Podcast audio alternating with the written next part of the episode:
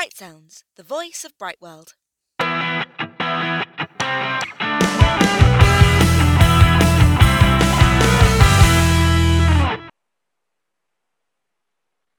Hello and welcome back to Bright Sounds, the voice of Bright World Guardianships.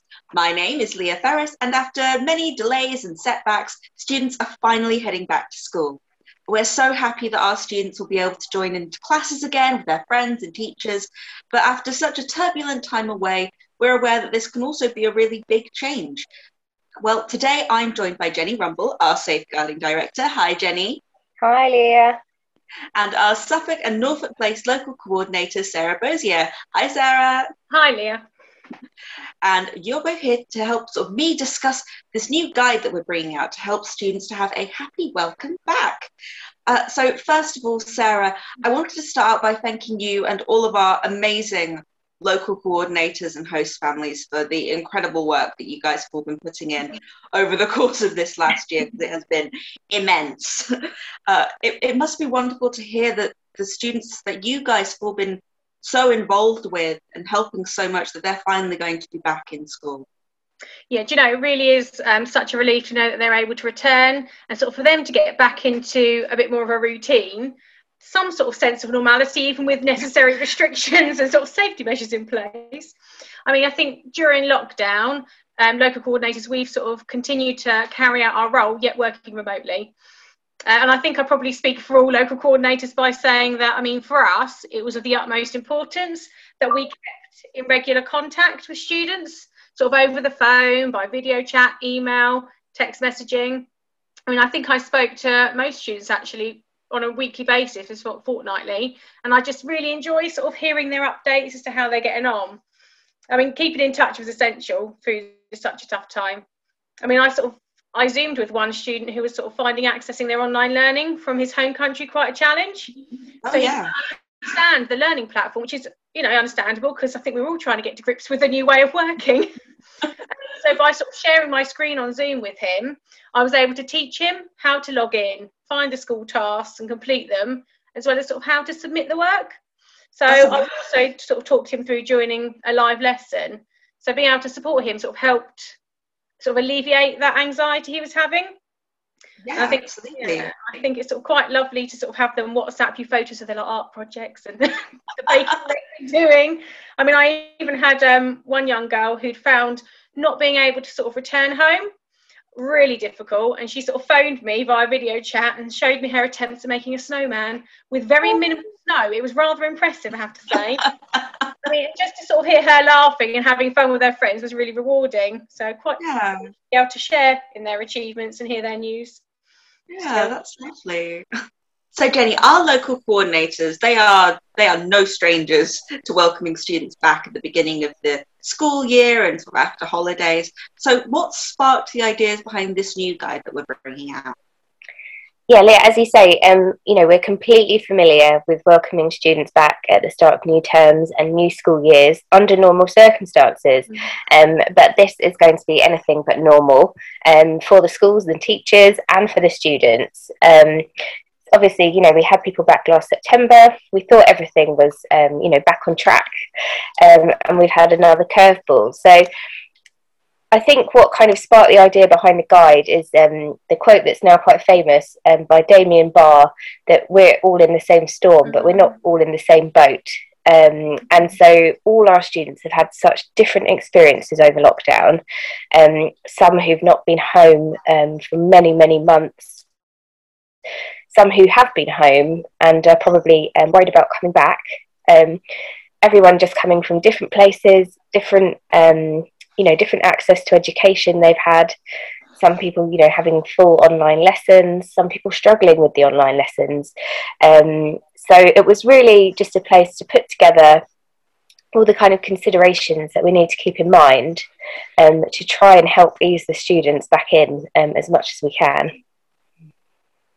it really it covers a lot. So reading through the guide, it's amazing. Yeah, I think um, yeah, lots and lots of um, things to consider, which is another reason that we wanted to put it all together in one place for the LCs, um, because there are so many things that we're sort of juggling, um, and that the students themselves are juggling. Absolutely. Uh, now, Sarah, you and all of our local coordinators across the country are very familiar uh, with how our students have been handling this this year. As you've been saying, how do you think returning to school is going to affect them now? Um, I think with sort of new measures in place due to COVID, students may need to sort of familiarise themselves with routines, and I think that can naturally be quite daunting and quite overwhelming at first. I mean, they've already got so much to contend with when moving away to study abroad, you know, mm. adjusting to a different culture, um, dealing with potential language barriers. I think sort of part of my role as an LC, a local coordinator, is to ensure support's in place and guidance is sort of readily available. Um, I think sort of contacting students sometimes prior to their return so that they can raise any concerns or worries that they may have um, is really quite important. And I think that way, sort of, I can sometimes maybe communicate and speak to relevant sort of school staff to get any answers or information needed to reassure them before they arrive. Yeah, and I think, yeah, I mean, I think as well, I'm because I'm a primary school teacher. Um, I like to sort of keep in mind that one shoe doesn't fit all. so each student is sort of under our guardianship and care may need to sort of have a different experience of the pandemic, and as a result, their needs are going to vary. So I think they'll have different levels of coping skills and sort of resilience in dealing with those experiences. And there's going to be so many emotions that they have to contend with excitement about being back, seeing friends, whilst sort of maybe suffering from a little bit of homesickness and anxiety at the prospect of change again. So I think we sort of as local coordinators have to have quite an open mind um, about what's going what they're going through really and how they're coping with it and what support they might need. Absolutely. I mean, Jenny, after this very stressful year, uh, it's understandable that some of our students may be worried about going to a host family for half terms or even if those host families might not want to host and what's going to happen if they happen to get sick whilst they're here. So, what can we do to sort of, sort of uh, alleviate these worries? Um, so, one of the topics that we cover in the guide is um, asking LCs to make sure that they're kind of aware of what we think that the students are going to be doing um, for the rest of this year so that they can talk to the students about it, make sure everyone's on the same page, um, you know, from the outset, and um, really help reassure them that you know we've had um, our host families working all throughout this pandemic. And they've been absolutely fantastic um, really dedicated to taking care of the students um, and you know fully on board with our um, covid safe plan um, that gives them, you know, all the info that they need on what to do if somebody falls ill. They've all signed up to that and to, you know, keep looking after students if that was to happen. So I think from that point of view, we really want the LCs to be able to go in uh, speak to these students or Zoom call them and speak to them and really just be able to give them as much reassurance as possible that whatever happens this year, um, as it has been over the past year, you know, Brightworld will make sure that they're okay um, and they've got somewhere to go that's safe. Absolutely. That reassurance must mean so much to them as well. You know, I can only imagine. And, yeah. And in past episodes, we've discussed how students sort of needed to adapt to being isolated and away from their friends and now we're sort of helping them get used to being in social situations again. Mm. So a mm. bit of a, a flip on that.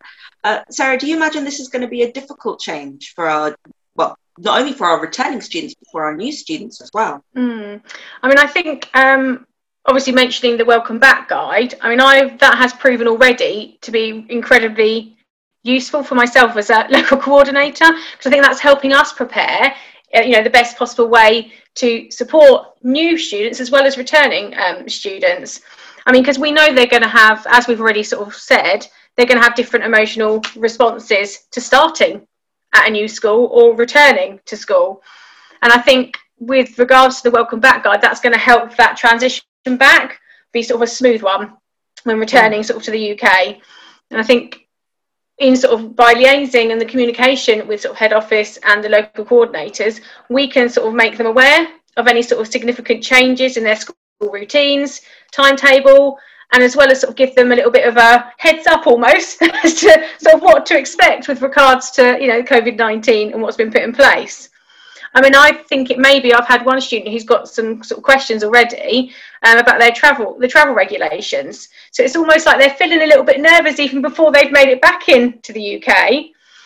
So I think by sort of talking to them about what to expect in advance, it can put their mind sort of at ease. And I think we've sort of got to be extra sort of vigilant and make sure that they're contacted upon their return and actually a few days later because it may take them a little while to sort of settle in and so for us to sort of constantly check how they are feeling and whether they need anything sort of from from us as a guardianship company. Because understandably it's going to take them time sort of to adjust. But i mean i'm really looking forward to our welcome back meetings and sort of scheduling arrival zoom calls with them all or video chats. So and just sort of simply sort of having a chat with them finding out what they've been getting up to and just letting them talk. Yeah.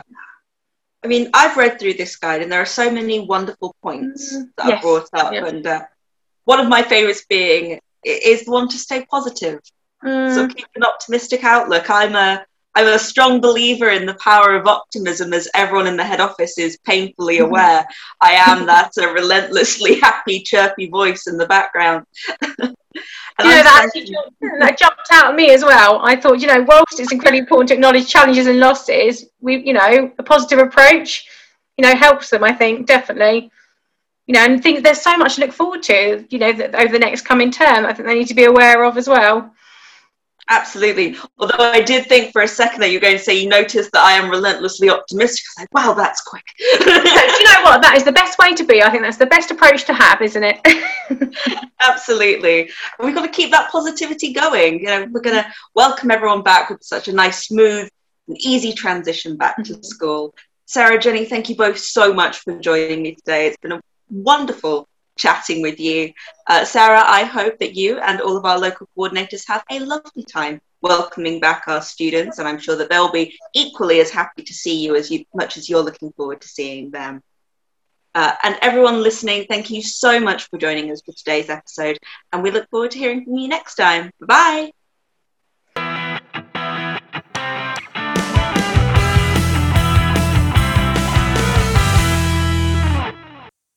For listening to Bright Sounds, a podcast from Bright World Guardianships.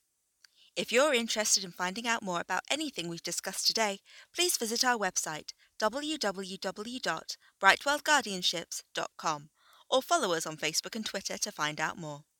Bright Sounds is available as a podcast on major podcast platforms or by subscribing directly to us on Podbean.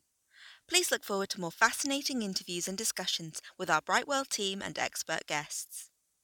Take care, and we'll hear from you at our next Bright Sounds podcast.